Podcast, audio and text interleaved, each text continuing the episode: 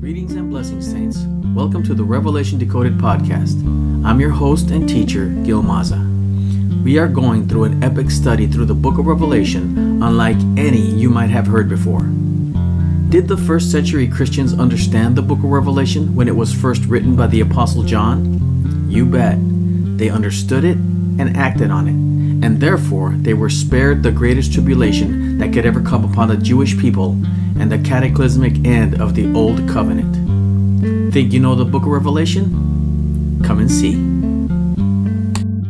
Here is how we can know that earth should be translated better as land in most of Revelation, and in particular meaning the land of Israel.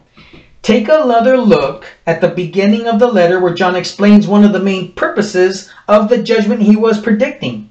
Behold, he's coming with the clouds. Every eye will see him, even those who pierced him, and all the tribes of the earth will wail on account of him. So, first of all, we would assume that tribes of the earth is refer- referring to everyone on the earth. I've already made that point. Jesus is coming to judge everyone on the earth, right? It sounds simple, it sounds right, but not so fast. The Apostle John is actually quoting out of the book of the prophet Zechariah. Let's read Zechariah 12 10 through 14. Zechariah 12 10 through 14. Now, again, remember, it's just the, the like the second to the last book in the Old Testament. If you've never read this before, I warn you, this is going to knock your socks off. So hold on to your socks. Zechariah 12, verses 10 through 14 says this I will pour out on the house of David and on the inhabitants of Jerusalem the spirit of grace and supplication, so that they will look upon me whom they have pierced. Ooh. The inhabitants of Jerusalem and the house of David, they will look upon me who they have pierced. Who pierced them? The inhabitants, the house of David and the inhabitants of Jerusalem and they will mourn for him as one mourns for an only son, and they will weep bitterly for him like a weep, the bitter weeping over a firstborn. In that day there will be great mourning in Jerusalem, like the mourning of uh, Hadadrim in the plain of Megiddo. The land will mourn. What land? The land of Israel. Every family itself, the family of who? The house of David by itself and the wives by themselves, the family of the house of Nathan by itself and the wife by themselves, the family of the house of Levi and their wives by themselves, the family of the, Sh- the Shemites by themselves and their wife by themselves, all the families that remain, every family by itself and wife by himself. So, exactly who are the people that the prophet is speaking about? Zechariah sounds very specific here when he speaks about who will mourn him when they see him. First it says, they will look upon him. Who? Those who pierced him. Well, this narrows down the possibilities of who the tribes will be. Also, where will the where will the mourning happen according to Zechariah? In Jerusalem.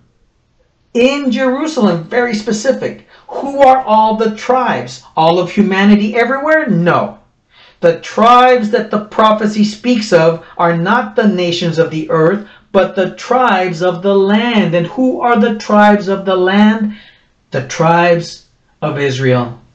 So a more accurate translation of Revelation 1 7 could read Behold, he is coming with the clouds, and every eye will see him, even those who pierced him, and all the tribes of the land of Israel will wail on account of him. Now, that fits a whole lot better than before, doesn't it? And that decodes in a very strong, certain way. Not this abstract. I wonder who it could be. It has to be something in the future. 2000. No. The Word of God is way more technical, way more accurate, and way more focused than to just leave us hanging. Think about that for a moment.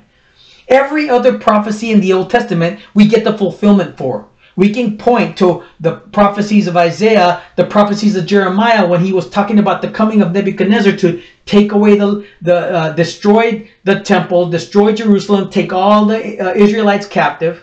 Daniel, Lamentations, Jeremiah, Ezekiel, all those, Ezra. We know where those prophecies took place and how they were fulfilled. The rest of the prophecies of Messiah all fulfilled in Jesus Christ. But then God says, "Well, I'm going to write the have you write the book of Revelation and we're just going to kind of leave it up in the air so that every you know, spiritual Tom, Dick, and Harry can come along and interpret it their own way. And for thousands of years, we'll just keep getting it wrong till eventually, by accident, someone gets it right. By accident, someone will figure out the timing of the rapture, the timing of the seven year tribulation, the timing of the building of the third temple, the timing of the abomination of desolation, the timing of the Antichrist, and the timing of the mark of the beast. I don't think so. I have way more faith in the scriptures than that. For that God would leave us hanging, groping as it were, in the darkness, just trying to figure out what the truth is and hoping for the best. No, no, no, no. God has never done that once before.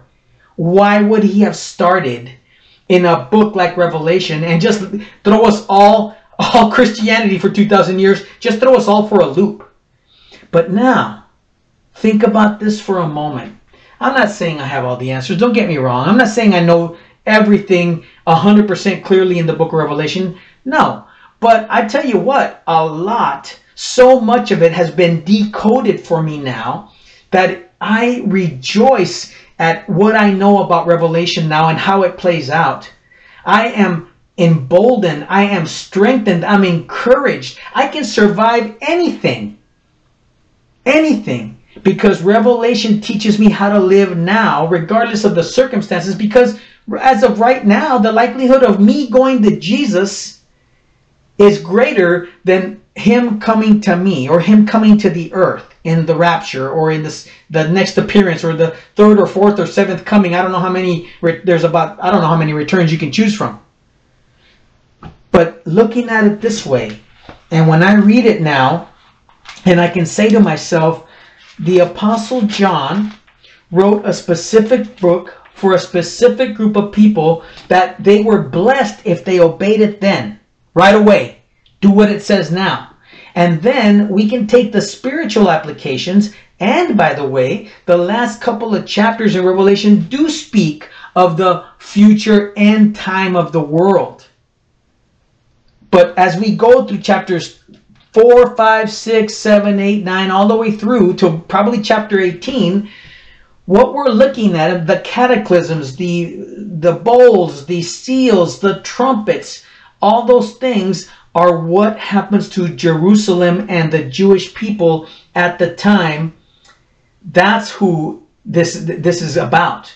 And so we'll get to see little by little how it all plays out and how we can decode. And we will decode the seven seals. We will decode the seven trumpets. We will decode the seven bowls. And you're going to be marveled. you you thought you were amazed or shocked or, odd at the book of Revelation, I guarantee you, you ain't seen nothing yet. So let's try to get the rest of this. Uh, I'm on the last page, I think. So that's good. That's a good sign. And maybe I can get you out of here at a decent time and we can close out this Bible study with the close of this Bible study for the rest of the season. Now, I don't know about you, but these passages now make more sense and are much simpler to read and understand for me. Now we can read the same passages in Revelation and plainly see that these verses speak in these particular instances about the land of Israel and not the entire earth or cosmos, right? Which does mean the universe or the world, the entire world, as John could have easily used other words in the Greek to communicate the idea that this was about the entire world or the entire universe, not just the land, not just the earth and land, the Jewish land, the land of the Israelites, the land of Israel. Okay? So let's look at them. Same verses in Revelation 6 4 and 6 8. The horsemen of the apocalypse take peace from the land of Israel and kill a fourth of the land of Israel. Okay, in a first wave. The seven trumpets of woe are blown over those who dwell on the land of Israel. Remember when we we're to uh, read about how the four horsemen of the apocalypse are unleashed. Okay? And the, and again the scripture says they're to ride over the earth. So we have this idea I got this idea of there's the earth and there's these four giant horses just running across just wreaking havoc on it. But that's not what the context of it is. We're going to find out as we read other scriptures in Ezekiel of exactly who the four horsemen are and that they're affecting the land on which God has called judgment on, and that's judgment on unbelieving, on those who did not accept the old covenant, the, the Old Testament covenant. Now, the seven bowls of wrath are poured upon the land of Israel. We're going to see that happen.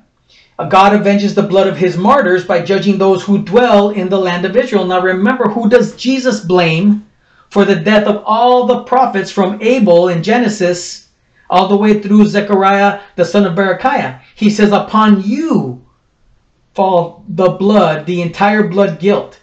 Right? So it only this only makes sense.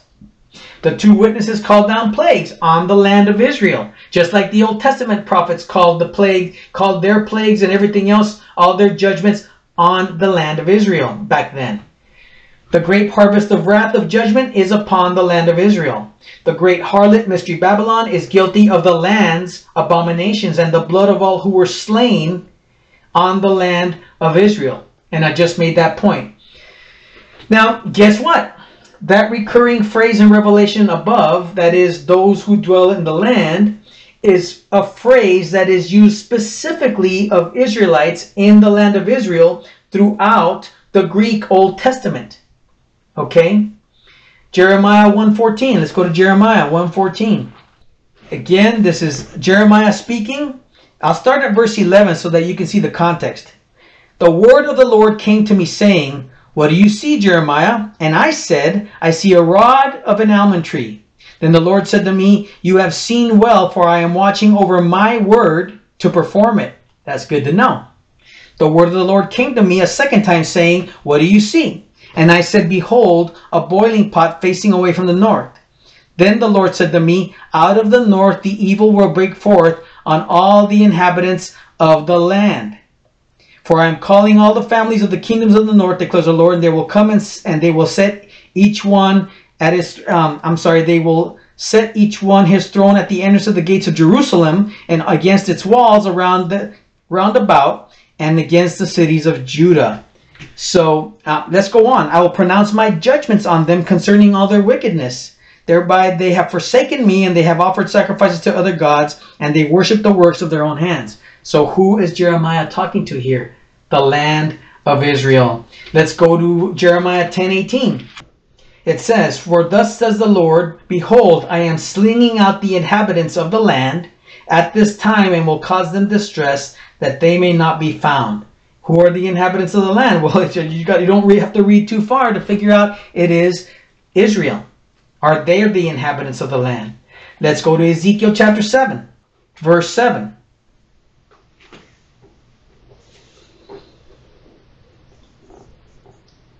Ezekiel talks about the fact that the word of the Lord came to him, right? And let's go to verse 2 real quick. It says, And you, son of man, God says to Ezekiel, Thus says the Lord God to the land of Israel. An end, the end is coming on the four corners of the land, not the earth, the land. Okay? And in verse, let's see, I had chosen verse 7, it says, Your doom has come upon you, O inhabitant of the land. Who are the inhabitants of the land? The time has come, the day is near, tumult rather than joy, shouting on the mountains. I have Ezekiel 36, 17. Ezekiel 36, 17. Do you notice a trend here? Some of you may be saying to yourself, Gil, you know, you use like a million scriptures to prove one point. Do you need to do that?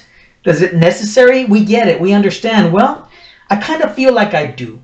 Right? Why? Because I'm trying to show you that you can prove a point in the scriptures by a million other scriptures. The Bible confirms itself. The Bible is uh, if you want to know what something means, you can go back to the rest of the Bible and figure it out. And I just want to demonstrate to you, and maybe I'm being a little overzealous in this, but it's important because I'm I'm presenting to you a whole different view you'd never heard before. I'm presenting to you something so different and something so anti antithetical, anti what you've been taught before, that I feel like I just need to show you just how many scriptures confirm these points and why I have embraced this view so wholeheartedly because I can literally rely on a ton of scripture to prove my point as to where I believe that the view, the futurist view, this is my personal belief and opinion, doesn't have that advantage, doesn't have that option.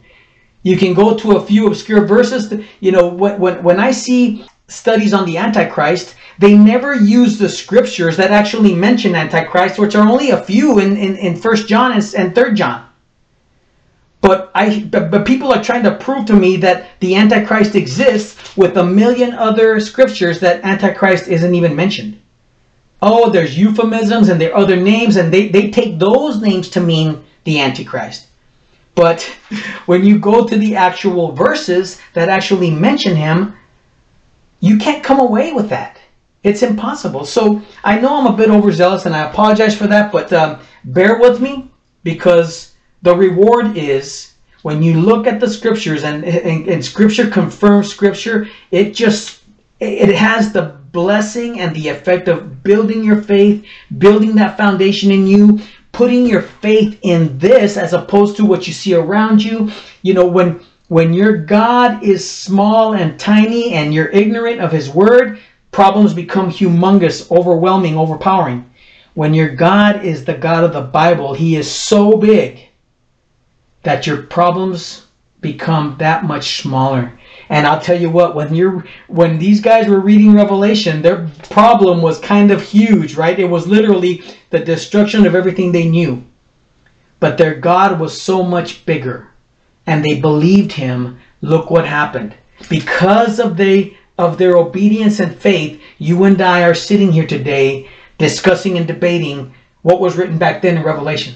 So thanks to them. And I ask you, as I've asked you before, what are we doing right now in case the Lord should not return in another hundred years or another thousand years? Are they going to be able to say about us that we did that for them? That our faith was so strong and focused and firm on the foundation of the scripture that it was unshakable? That's what we got to think about. So, where was I? Ezekiel 36 17. It says, Son of man, when the house of Israel was living in their own land, they defiled it by their ways and their deeds. Their way before me was like uncleanliness of a woman in her impurity. That's going to answer a lot of questions in the future about Revelation when we talk about who the whore of Babylon is and uh, who that uh, that harlot is uh, uh riding on the beast. But I get ahead of myself. Let's go to Hosea 4.1. Hosea 4.1. It's right after the book of Daniel. And it's on page 770 in my Bible, if that helps you any. Hosea 4, verse 1.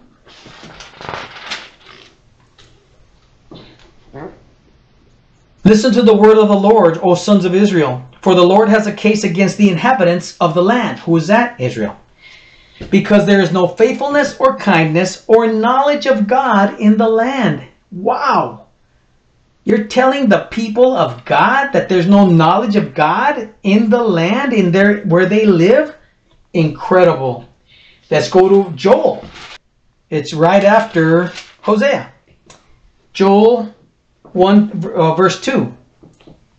Hear this, O elders, and listen, all inhabitants of the land. Has anything like this happened in your days or in your father's days? Again, who are these prophets talking to? And I won't go through the rest of them. I'll let you go through the rest of them. If you find an inconsistency, call me back. Now, it says here that the blood guilt of the great harlot for all who have been slain in the land is the same blood guilt. Okay? And that's I think in Zephaniah 118, but the blood guilt the blood guilt of the great harlot is the same blood guilt Jesus proclaimed over the first century Jewish leaders who rejected him. remember what he said, and I and I referenced this a while before, but it's worth reading here real quick so you can get a context of it. Matthew 23, 35. He says, so that upon you, remember who he was talking to, the unbelieving Jewish leadership, the scribes, Sadducees, Pharisees, and those who did not believe in him, the so that upon you may fall the guilt of all the righteous blood of Abel to the blood of Zechariah, the son of Berechiah, who you murdered between the temple and the altar. I say to you, these things shall come upon this generation. Okay? Those Jewish religious leaders were the great harlot with their spiritual adultery. Let's go back to Ezekiel 6 9.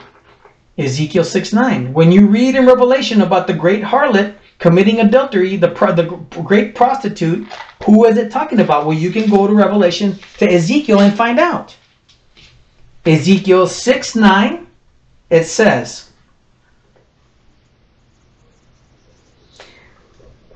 Six nine. Making sure I'm there. Yes. Then those of you who escape will remember me among the nations to whom which they will be carried captive, how I have been hurt by their adulterous hearts, which they turned away from me, and by their eyes which played the harlot after their idols, and they will loathe themselves in their own sight for the evils which they have committed for all their abominations. All those words describe the harlot mentioned in Revelation. And again, if Israel is God's bride, betrothed, right? then Israel is the only one, if it commits adultery, is the only one who commit adultery can commit adultery against against God. Okay, it wasn't the all the Gentiles, it wasn't the whole world that was betrothed and married to God, so to speak, as a bride. It was Israel. And so the only one that can play the harlot against Israel is against God is Israel, not Rome, because Rome didn't have that covenant with God. Now, Isaiah 121, Isaiah 121. See what I'm doing on time here? Okay, I think I can finish. It says, How the faithful city has become a harlot. Do you know what the faithful city is? There's only one, Jerusalem. She who was full of justice, righteousness once lodged in her, but now murderers. Your silver has become like dross, your drink diluted by water. Your rulers are rebels and companions of thieves. Everyone loves a bribe and chases after rewards. They do not defend the orphan, nor the widow's plea comes before them. So they have gone wrong, right? Wrong. Spiritual adultery, harlotry. Uh, Hosea chapter 2. My gosh, I think I have the whole the whole chapter there. Let's see what it looks like.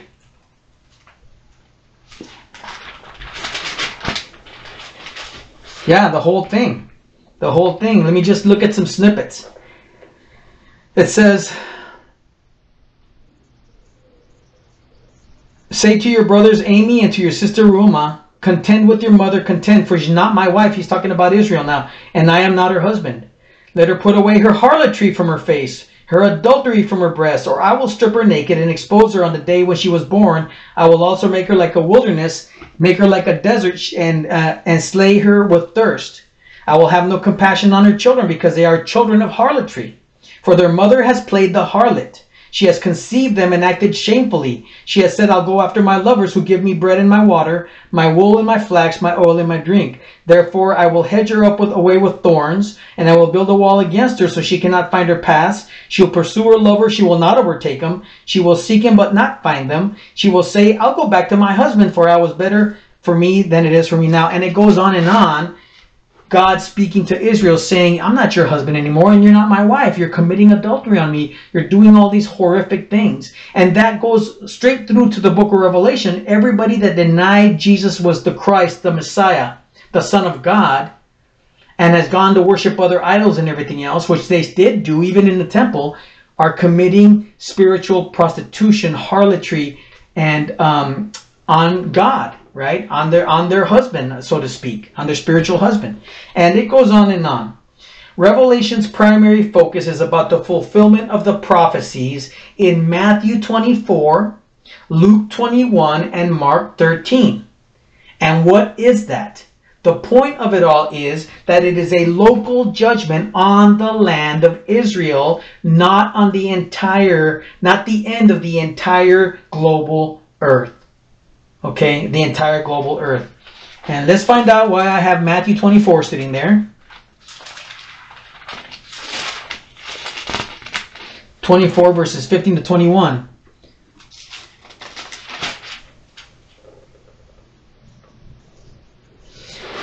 Okay, listen to this. You tell me if Jesus is talking about the entire earth or if it's talking about a specific group of people. How are we doing on time? Okay.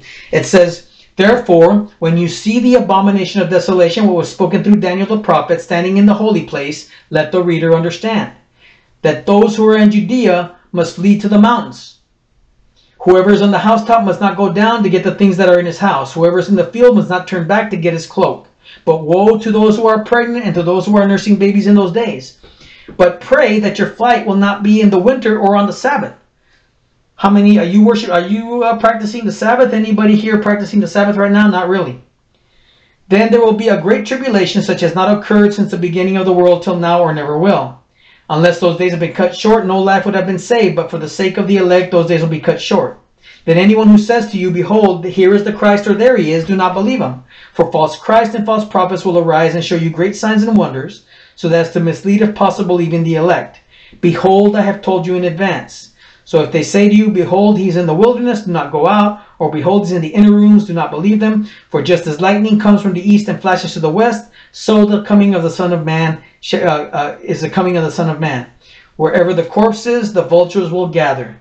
Ever wonder what that means? Wherever the corpse is, the vultures will gather?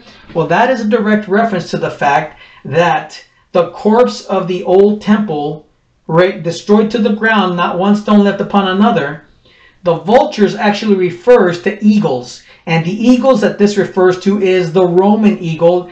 They were going to place their Roman ensigns in the Holy of Holies, and then they're going to burn and sacrifice sacrifices to Zeus. That for I'm throwing that in for free this time, but don't think that you know it all yet because you still got to come to that lesson. But that is the abomination of desolation.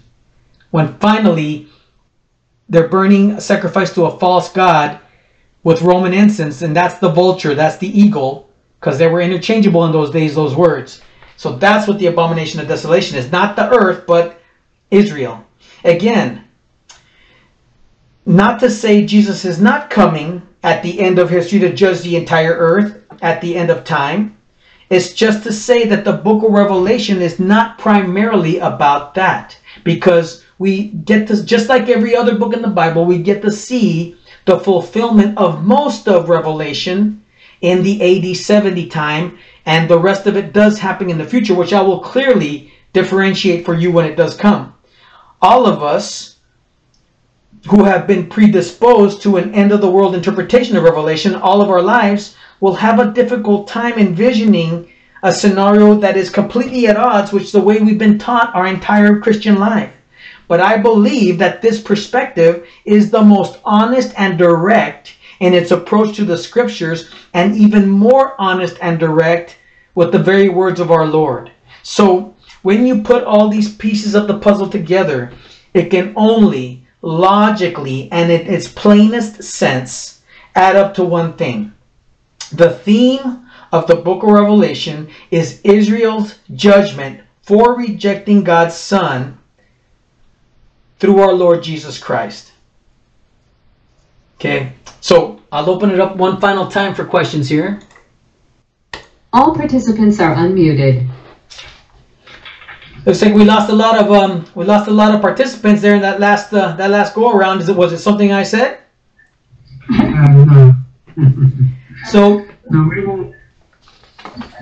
Thoughts or comments? Uh, uh, yeah, I just, I really was fascinated by the idea of the Roman eagle planted there. That's, that's kind of impressive. Well, uh, read when you read the words of Jesus carefully, and we're we're gonna do that study. Is this Brenda? Yep, Yeah, Brenda. When we get well, you I think um I don't think we got there yet, did we? We we went all the way up to the end of chapter eight. So we will break down, and I mean it painfully, right? As painfully as this Bible study was, detail what the abomination of desolation means. But in a nutshell, it is literally that, right? By the time that the temple was destroyed, there was nothing left in it. the Holy of Holies. There was no ark, there was no lampstands, there were no uh, lavers, none of that was left in there. It was all it was completely furnished by Babylonian artifacts. So uh, I had made the point. I don't know if I made the point yet, but we're going to get into it deeply later on. The fact that the Sadducees and Pharisees themselves had secret chambers in their own homes where they were going home to worship false idols and gods. And they started doing that right in the temple itself. But it wasn't until the temple was destroyed. There's going to come a time in Revelation where we're going to see that the Holy Spirit just leaves and says, We're done here. There's nothing left. This is not my house anymore. I don't live here. I'm gone. Now it has become a haunt for jackals, for demons, basically, and they're worshiping these others. But when the Romans come in, destroy the temple, and then place their ensigns on there, which again, in some Bibles it'll say vultures, and some it'll say eagles.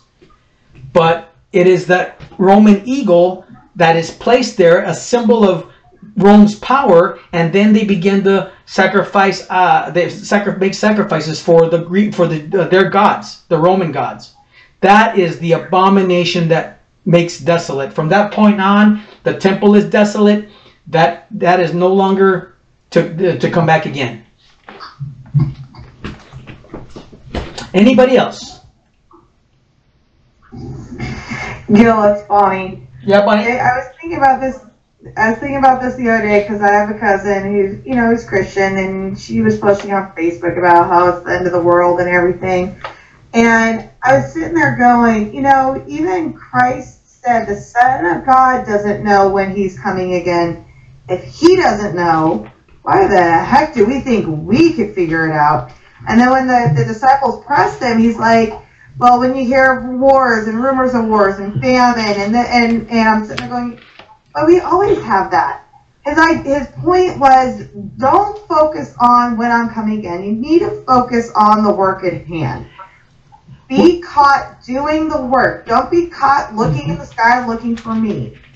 Mm-hmm. And it really made Revelation, this version of Revelation hit home like, we don't have to worry about this crap because it's always going to be with us. What we have to worry about is doing the work of the Son of, of God, and that's bringing those who are unsaved to Him. Why are we focusing on woe is us? You know, this is the end of the world.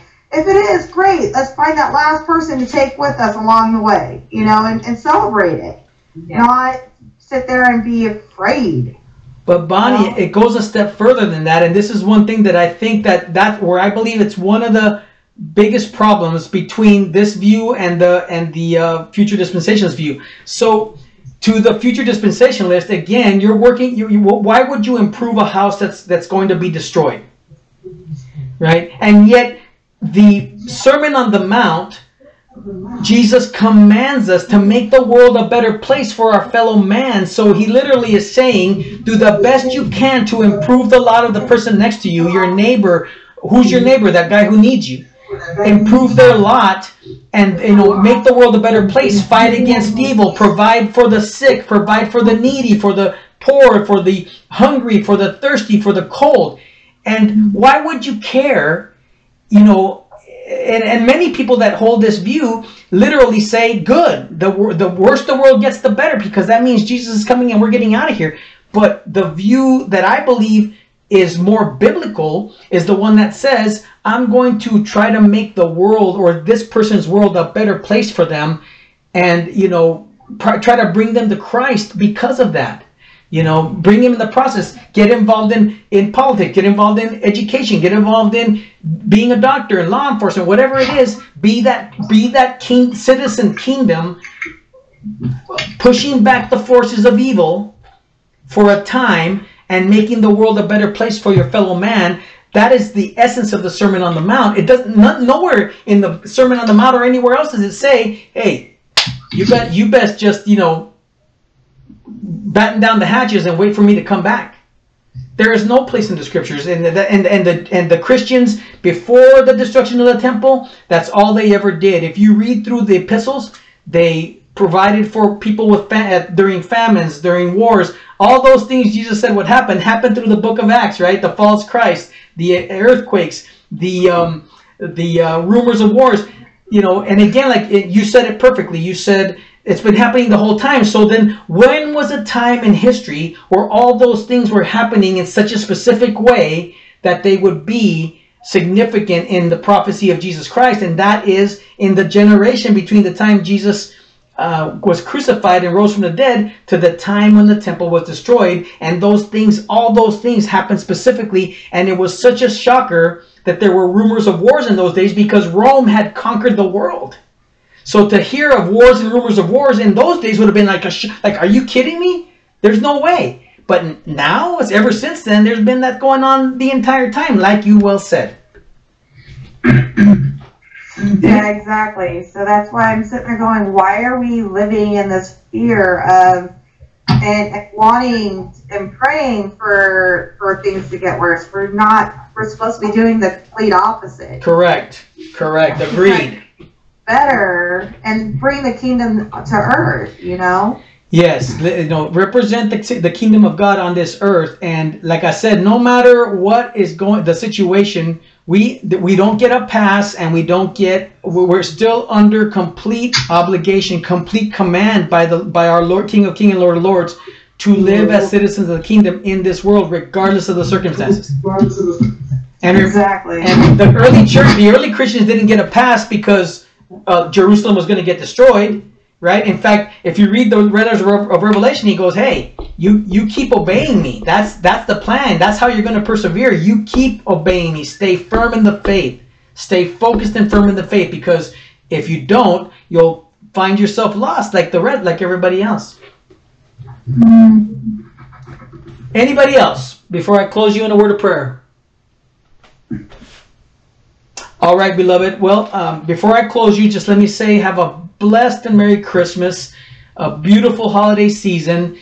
Help those in need around you. Help those that uh, that uh, that need you the most. Do the best you can with that. Enjoy your families in the as safe and as and as healthy as you possibly can, considering the circumstances. And um, I am grateful to God for you. I'm thankful to God to get the opportunity to teach this Bible study. And uh, pray for me for the 27th that I could bring a good message to everybody on that Sunday. And with that, uh, let's pray. Father in heaven, we're so grateful to you for your mercy and grace and love. I pray, Father, that you just help us to uh, maintain the, the spirit of Christmas. That is the Holy Spirit, right? That our Savior was born and lived and crucified and died for our sins. That is the Christmas of the Scriptures, and that is the Christmas in our hearts. Let us keep it, Father, not just during Christmas or during the season, but all year round.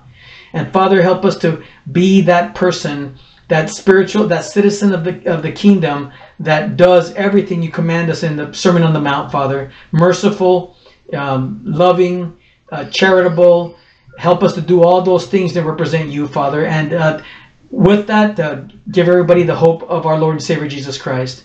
I pray that you just uh, allow us to have a wonderful Christmas. Allow us to focus our hearts and minds on you and keep everybody safe, healthy, and joyous throughout the whole season. Father, we pray for all these things in Jesus' name. Amen. God bless you, saints. Same to you, Gil. Merry Christmas. Happy New Year. Thank you. Thank you. You as well. This concludes Lesson 10. Behold, he is coming in the clouds. Please return for our next lesson, which will be I, John, your fellow brother and partaker in the tribulation. Thank you so much, and God bless you, saints.